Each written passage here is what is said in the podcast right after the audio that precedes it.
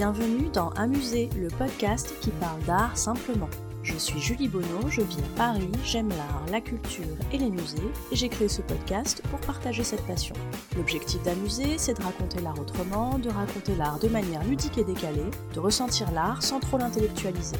Si comme moi vous aimez apprendre sans faire trop d'efforts, vous êtes au bon endroit. Un nouvel épisode d'Amuser est mis en ligne tous les lundis. Vous pouvez vous abonner à Amuser sur les plateformes iTunes, Spotify, SoundCloud, Stitcher et Podcast France. Vous avez le choix. Je serai ravie de recevoir vos commentaires et suggestions, voire vos 5 étoiles si ce podcast vous plaît. C'est le meilleur moyen d'encourager et de soutenir Amuser. Vous pouvez également me suivre sur les réseaux sociaux, sur Instagram et sur Twitter c'est le compte amuser underscore fr et sur Facebook et sur la chaîne YouTube sous le nom Amuser. Aujourd'hui, pour cette expo du mois, je vous parle d'une vraie et totale découverte. Je vous parle d'un peintre danois du 19e siècle qui aime beaucoup le gris, les portraits, les portes et les fenêtres. Je vous parle de l'expo Hammershoy au musée Jacquemart-André. Alors franchement, avant d'aller visiter cette expo, je me suis demandé l'effet que ces toiles visiblement un peu austères me feraient. Je vous rappelle que mon dada c'est la couleur, donc j'y suis allée avec vraiment toute ma curiosité. Eh bien, je me suis fait cueillir. Je vous explique donc comment vous faire cueillir en trois étapes par un peintre danois. Première étape, vous retrouvez totalement intrigué par des tableaux énigmatiques.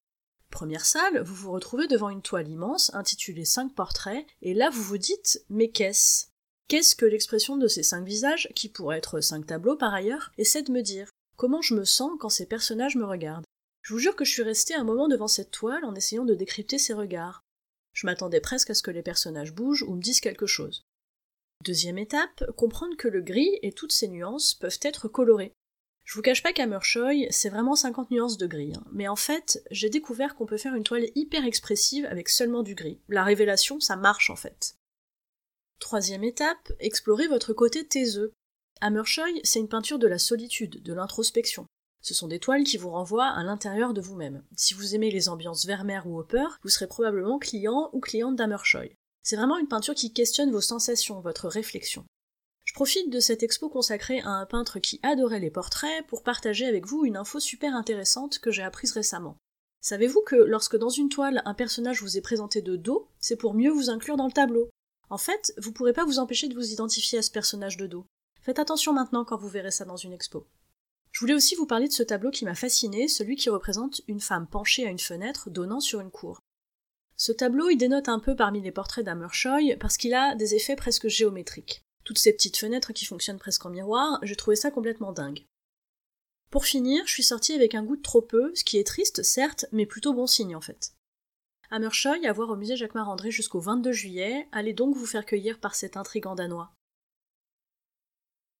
Vous trouverez dans les notes de cet épisode des références intéressantes en lien avec le sujet traité. N'hésitez pas à me faire part de vos commentaires sur Amusé. Si vous souhaitez encourager ou soutenir ce podcast ou simplement dire que vous l'appréciez, n'hésitez pas à lui mettre une bonne note sur les plateformes d'écoute. Non seulement les bonnes notes ça fait plaisir et c'est encourageant, mais ça permet en plus de faire connaître Amusé. Merci à vous